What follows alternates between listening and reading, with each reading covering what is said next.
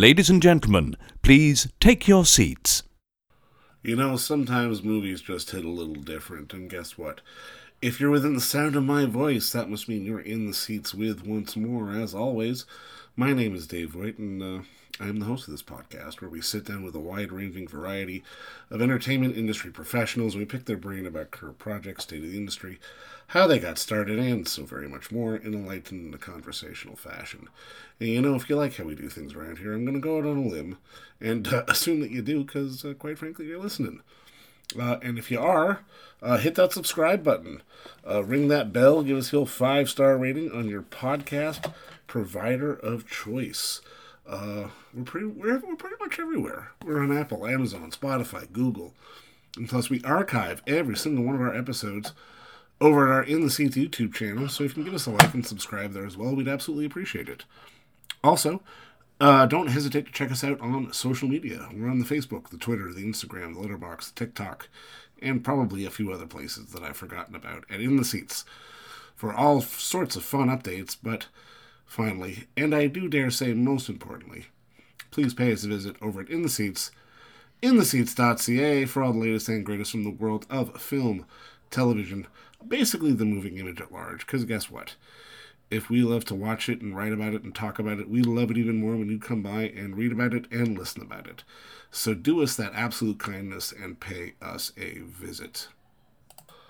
On this episode, kids, we got a fun one. We are diving into a film we had a chance to first see uh, last year back at the Toronto International Film Festival, but is now uh, coming out in theaters everywhere, especially here in Canada, thanks to our friends from Films We Like and uh, movie. It is called The Settlers, and it's a uh, well, I loved it because uh, it's uh, it's from director Felipe Galvez, and it is set in Chile in the turn of the century, kind of 1901, and there are these three horsemen who are paid to protect this this massive piece of land, this huge estate.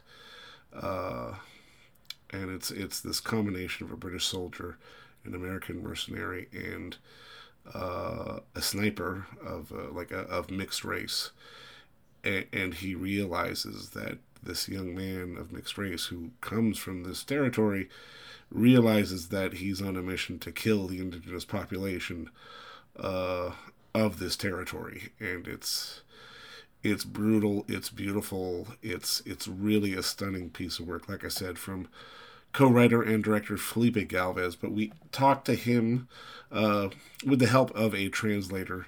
Uh, just to ask him about the origins of the film, making it the sort of the style of it all, uh, and so very much more. Like I said, uh, go to your uh, local listings if you're in uh, Toronto. It is playing at the TIFF Bell Lightbox. Check out the Settlers, but first, check out our talk with Felipe Galvez because between you and me, it's a darn good one.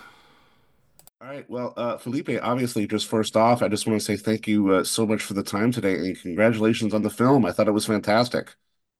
Thank you, David. Now, I guess my first question is uh, I got to see this first at TIFF and I got to watch it again just the other day. I was so struck by it because it's rare to see a film like this dealing with this time period and sort of the brutality of it also have kind of the emotional nuance that we have, especially through these characters. Like, walk me through, I guess, sort of the origin of wanting to tell this story, particularly on your end. Em, la verdad es que descubrí una, en un medio salió una fotografía que mostraba a, a justamente hombres que cazaban Sennam, que cazaban indígenas, y ellos, ellos se sacaban retratos, hacían fotos posadas con los cuerpos y posaban. Y eran imágenes que parecía un western o parecía una película como de, de, de África, un safari, ¿entiendes? Como que, como que en esa puesta en escena que ellos esa foto que ellos mismos se sacaban cometiendo estos crímenes, estaba estetizada y estaba, probablemente se ocupaba en el imaginario de ellos ya el cine como referencia. Como, o sea, como ideas como de, de- como heroicas, ¿no? O la, em, y me pareció que cuando vi esa foto que había que hacer una película de eso. Y desde ahí, me, además, lo que me interesó fue esa foto, quise hacer una película de eso y sobre ellos, sobre la película siempre, lo primero que se me ocurrió fue hacer una película desde el punto de vista de quienes participaban en estos viajes, Y eso fue lo más difícil al final de cuentas, porque es una idea que se va haciendo complicada a medida que avanza, porque, porque no hay héroes, porque te deja sin héroes y es como seguir a, tres personajes que no son héroes durante toda una película. Um, yeah, so um, how it happened was I, I was uh, looking through a newspaper and I saw this photo um, showing these men who were kind of pictured posed next to the, the, the bodies of murdered Selknam indigenous people. And they were kind of posed as if almost as if they were on a, a safari, like these kind of hunt trophies that they were showing Mm. off. Um, something like a safari or a western. There was that kind of uh, vibe to the photo. Um, and so in in that, what I saw in this photo was that in the very act of taking this photo, they themselves had conceived of themselves as as being in this kind of cinematic scene, right? Mm. Like, like they almost saw themselves as heroic in a sense. Um, so I wanted to make a film about these people. That was the initial idea. Um, and my first thinking was I, I wanted to make a film from the um, perspective of of people uh, of, of people this angle of the story, and that was always going to be complicated because you know in the history of colonialism, there's there's no heroes really. They saw themselves as heroes, but there weren't any heroes in my film. Absolutely.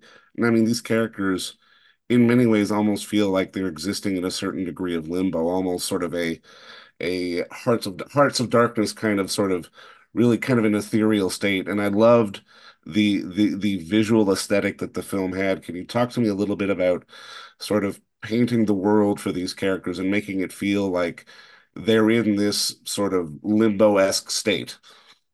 Mm.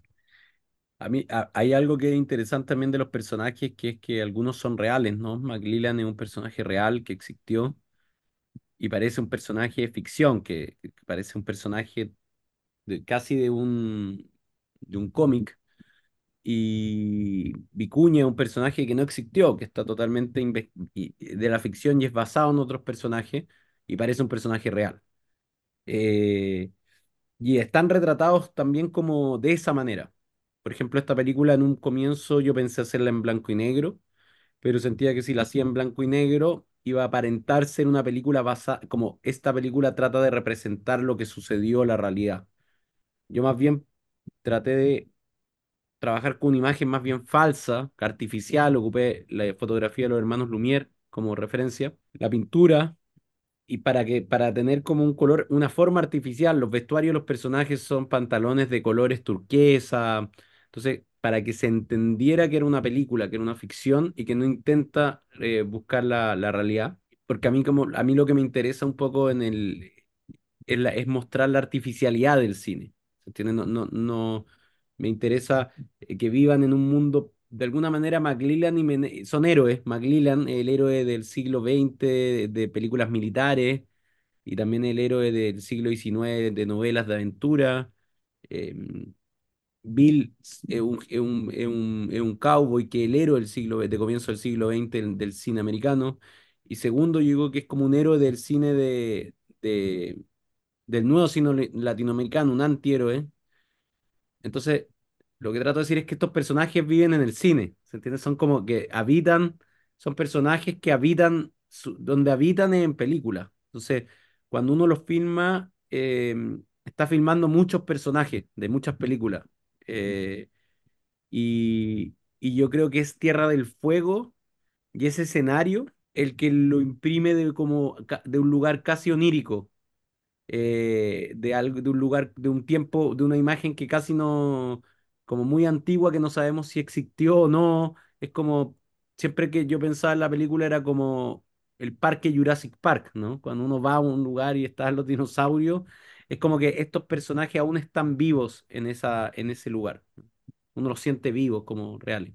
Um, so yeah, initially when I, yeah, you know, uh, th th- something interesting about the the the characters in this film is you've got you've got McLennan on the one hand, who was a real real person from history, um, who actually existed, but he seems fake, right? He seems like a comic book character. And then on the other hand, you've got Vicuña, who's made up, but perhaps seems more realistic. So there's that that strange contradiction you've got there. Um, and I originally I wanted to to make the film in black and white. Um, but then I thought, no, in fact, I don't want to do this because if I were to film it in black and white, it would make it seem as if I was portraying some kind of uh, historical fact, right? Some documentary. And what I wanted to do was was to kind of create more of an obvious uh, kind of uh, uh, uh, use an aesthetic that was more obviously fictionalizing uh, the film, right? So I went for the early color experiments used by the Lumiere brothers, um, so that the audience would understand that uh, I was actually wasn't trying to recreate reality, but it was it was intentionally fictionalized. Um, and I wanted to, yeah, so I wanted to show the artificiality of the story. And then in terms of McLennan, I mean, I feel like he's the kind of archetypal hero of a 20th century, early 20th century cowboy movie. Um, and also he's kind of similar to the, the the sort of heroes that you get in the new wave of Latin American films, these kind of anti-heroes we're seeing. Right. Um, so so when you're filming these characters, you're always kind of filming various levels of personality in there, if you see what I mean. And I think that um, Patagonia was kind of a, a a great landscape to to film this in because the way the scenes were shot, the the landscapes, it, it kind of created this sort of um, ethereal sense of like this place seems so ancient. It's like, did it really actually exist or not? So there's almost this sense of like Jurassic Park sort of vibe to it, where you you're sort of thinking like, are these are these characters, did they really exist at the time? You know, it's it's ethereal and strange. I love it.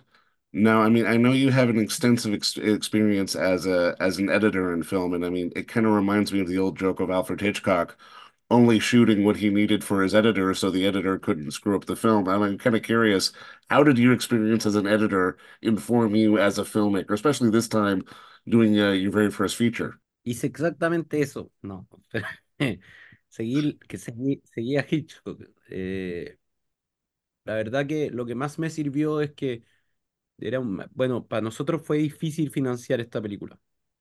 Y, y, y lo que hice, el, el ejercicio más grande que se hizo fue editar mucho el guion. Entonces, nosotros ocupamos todas las escenas del guion. El guion se filmó completamente y se ocuparon todas las escenas en la película, solo se borró una. Que yo ya cuando la filmé la había borrado. Dije, esta escena no me va a funcionar y, re- y la reemplacé por otra. O sea, improvisamos otra y básicamente lo que quiero decir con eso es que la película para poder haberse grabado en cuatro semanas y media se filmaba muy poco y todo lo que se iba a ocupar. Entonces, eh, como tú dices, yo, yo realmente cuando hago una empiezo a hacer una escena y algo no funciona, no la hago. O sea, busco otra cosa. No es que hago cinco tomas. En una película que fue filmada toma, dos tomas por, dos tomas por escena. eh, y que generalmente cuando llegó al montaje, el, el montajista se reía porque decía, bueno, ya era, estaba premontada, ¿no? Venía muy pre, preeditada Ta- Eso se puede ver en la, en la escena de la matanza con la niebla, que está construida de muchos pequeños momentos que, que yo logro imaginármelo en mi cabeza, tanto porque soy montajista durante muchos años y tanto porque soy muy disléxico. Entonces tengo, vengo de, de pensar en, en imágenes. Entonces me lo- logro prever la escena y editarla en mi cabeza. Eh, tanto así que nosotros nunca volvimos a rever el material. Viste, lo normal es llegar a la isla de edición y ver el material. Yo nunca lo volví a ver, sino que solo pusimos las escenas que yo ya tenía marcadas que íbamos a ocupar. Y solo ocupamos eso, lo cual también al montajista lo, se reía porque era, lo, encontraba totalmente eh, una locura, ¿no? Pero, pero nunca toqué el mouse tampoco. Nunca yo monté porque creo que uno de los procesos más importantes del montaje es la discusión. Lo que uno espera, yo por lo menos lo que espero de mi montajista es que me diga la verdad y que me digan los problemas que, que encuentra en la película, no solamente el, el trabajo técnico de cortar. Entonces, eh, pero fue una, eh, el ser montajista a mí me ha ayudado mucho en, en- es, como mi forma de pensar, ¿no? Es con mi, eh, tiene que ver con mi, con mi, con mi caligrafía de, de cine, ¿no? Eh, La Casa de Menéndez, eh, yo quería hacer como un reloj, que fuera como un reloj, y cuando ya íbamos habiendo hecho 20 cortes, yo dije, bueno, hagamos 100 cortes. Hicimos una escena donde hayan 100 cortes. Entonces, yo diría que hay varias ideas de, de Hitchcock en, la, de- en, en términos de montaje y, y guión. So yeah, it's exactly that. Uh, I I followed Hitchcock. Um, so for us, it, it- one of the main things was it was difficult to finance the film, uh, and one of the biggest challenges was to to uh, edit the script. Um, so you know there, there was actually only only one scene that I filmed that that I got rid of, um, and I ended up replacing that with uh, with an improvised scene. Um, and in the four and a half weeks uh, the filming took place over, um, we filmed very little, and and kind of almost everything that we filmed we used. Um, so when I started, for me, it, like, when I start filming a scene and I see that it's not working, I I just drop it and I try something else. I don't do several takes again and again. Um, I mean, the the the editor was joking that like it was almost as if the the script came kind of pre-edited. Uh, like um so you know the scene with the massacre in the in the in the fog. Mm. Um there were loads of kind of unexpected things that happened there that we we just kept. Um and this is partly because, you know, partly down to my experience as an editor, but also partly because I have a very visual imagination. I'm kind of quite dyslexic, so I kind of pre preview everything visually in my mind, if you like. And the editor laughed. He's like, "This is crazy, you know, um, what's going on here?" Uh, so, but I also never, I never lay my finger on the mouse in, terms of editing myself. Uh, I wanted the editor to kind of be able to to to speak truthfully to me about problems he saw in the film. And yeah, and and so I think being an editor helped a lot. Um, and and with the the Menendez house towards the end, I, I wanted to kind of make it. Uh, I based it around like a, a watch. Mm. Um, um, yeah, so very inspired by Hitchcock. Love it. Absolutely love it. Now, I mean, I'm curious because obviously you have done some short films, but I'm curious, is there anything that you learned sort of at the end of the experience of doing a feature that maybe you didn't expect to? Algo que, que aprendiste de la experiencia de hacer un largo, que no esperabas. Mm, em, trabajar con animales, no, no. Trabajar con caballos es muy difícil. Yo, yo pensaba que, que hacer una película con tres hombres a caballo en exterior, donde no íbamos a necesitar tantas luces, eh, iba a ser una película muy económica, eh, como simple de hacer. Y lo que aprendí es que, es que el, el papel, el- la página en blanco lo soporta todo y que, y que no, y que aprendí que todo tiene un costo y todo es muy difícil, ¿no? Aprendí a que todo lo que uno pone en un guion tiene que pensar si, si es realmente factible de hacer o, o si realmente uno sabe, voy a saber dirigir esa escena. Em, todas las escenas como con animales, escenas con niños, eh, son extremadamente complejas y, y eso aprendí. Creo que la próxima vez, cada vez que escribo algo, voy a tener mucho más cuidado eh, y no voy a volver a pensar que económico algo. Era, muy, era bastante naif cuando, hace 10 años, cuando partí escribiendo Los Colonos, y más bien yo fui aprendiendo todo haciendo esta película. Es una película como que muy autodidacta, ¿no? Que nos enseñó a hacer todo. Nos enseñó de guion, aprendimos a guionar, aprendí de personaje, aprendimos de producción eh, de festivales, eh, de distribuciones. En la película me ha enseñado todo y, y, y en las próximas trataremos de, de hacer las cosas más conscientes, ¿no? Que a no siempre es bueno, porque esta fue totalmente inconsciente, todo, o muchas cosas, y bastante, y bastante bien funcionó, creo. Entonces, también me da miedo ahora ser tan consciente. Yeah, I think um, working with animals, working with horses was particularly difficult. Um, I thought that kind of filming scenes with with three men, uh, some horses, and with very little lighting would be easy. Um, I, I was mistaken. Um, and I learned that everything has a cost, right? Lo- Lots of Mm. unexpected things that have a cost. and um, to really think about if something is really necessary uh, in advance. Uh, for yeah, yeah, filming scenes with animals and children was really complex. Um, so I think every time I um, you know, when when I film in in the future, I think I'll be really aware of these things that I learned, these lessons I learned. So I was very naive when I set out on this, and it taught me a lot. Uh, it was a real learning process. I, I, kind of learned about everything in the process. I learned about production, cast, um, festivals.